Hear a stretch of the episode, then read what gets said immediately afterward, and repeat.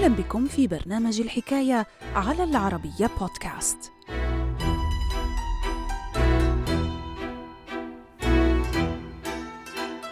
بسبب عدم قدرة القوى العالمية على وقف الأطماع التوسعية المتزايدة للفوهرر الألماني أدولف هتلر، وكنوع من أنواع السخرية، أقدم العضو في البرلمان السويدي إريك براندت على مراسلة اللجنة النرويجية لجائزة نوبل، عارضاً عليهم ترشيح أدولف هتلر لنيل جائزة نوبل للسلام.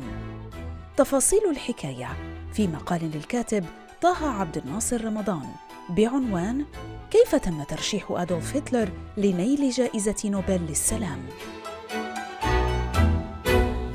الحكاية.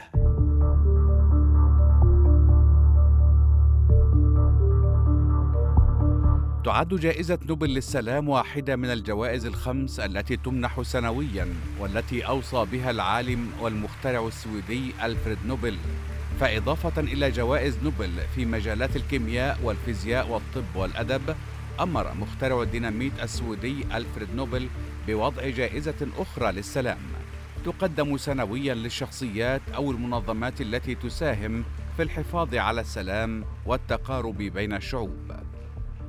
بدأت علاقة القائد النازي أدولف هتلر مع جائزة نوبل للسلام منذ منتصف الثلاثينيات، فعلى إثر منح الصحفي والمعارض الألماني كارل فون اوستزكي هذه الجائزة في حدود عام ألف وتسعمائة وخمسة وثلاثين من أجل إقدامه مطلع الثلاثينيات على فتح برامج إعادة تسليح ألمانيا، أمر أدولف هتلر بحظر استلام الألمان جوائز نوبل.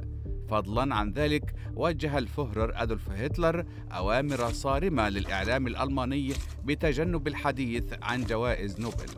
في عام ألف وتسعمائة وتسعة وثلاثين حدث ما لم يكن في الحسبان، فخلال تلك السنة ومن خلال لقطة غريبة، كان اسم القائد النازي أدولف هتلر ضمن المرشحين للفوز بجائزة نوبل للسلام.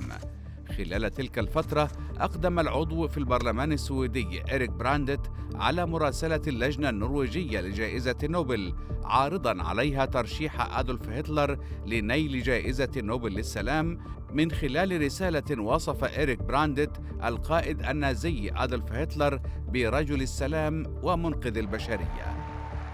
في حقيقة الأمر، كان العضو في البرلمان السويدي إريك براندت من أشد المعارضين للأنظمة الفاشية، وقد جاءت رسالته للجنة النرويجية لجائزة نوبل كنوع من أنواع السخرية بسبب عدم قدرة القوى العالمية على وقف الأطماع التوسعية المتزايدة لأدولف هتلر، الذي لم يتردد من خلال اتفاقية ميونخ عام ألف وتسعمائة وثمانية وثلاثين في ضم مناطق من تشيكوسلوفاكيا لألمانيا. في غضون ذلك، أخذت اللجنة النرويجية لجائزة نوبل رسالة إريك براندت على محمل الجد، وأقدمت على وضع اسم أدولف هتلر على قائمة المرشحين لنيل جائزة نوبل للسلام لعام ألف وتسعمائة وتسعة وثلاثين. ولهذا السبب تدارك العضو في البرلمان السويدي إريك براندت الأمر، واضطر لمراسلة اللجنة النرويجية لجائزة نوبل مرة ثانية مطلع فبراير عام ألف وتسعمائة وتسعة وثلاثين من أجل سحب ترشيحه للقائد النازي أدولف هتلر، بسبب اندلاع الحرب العالمية الثانية مطلع سبتمبر ألف وتسعمائة وتسعة وثلاثين. تعطلت عملية تسليم جائزة نوبل للسلام بضع سنوات لتمنح في حدود عام ألف وتسعمائة وأربعة وأربعين إلى اللجنة الدولية للصليب الأحمر.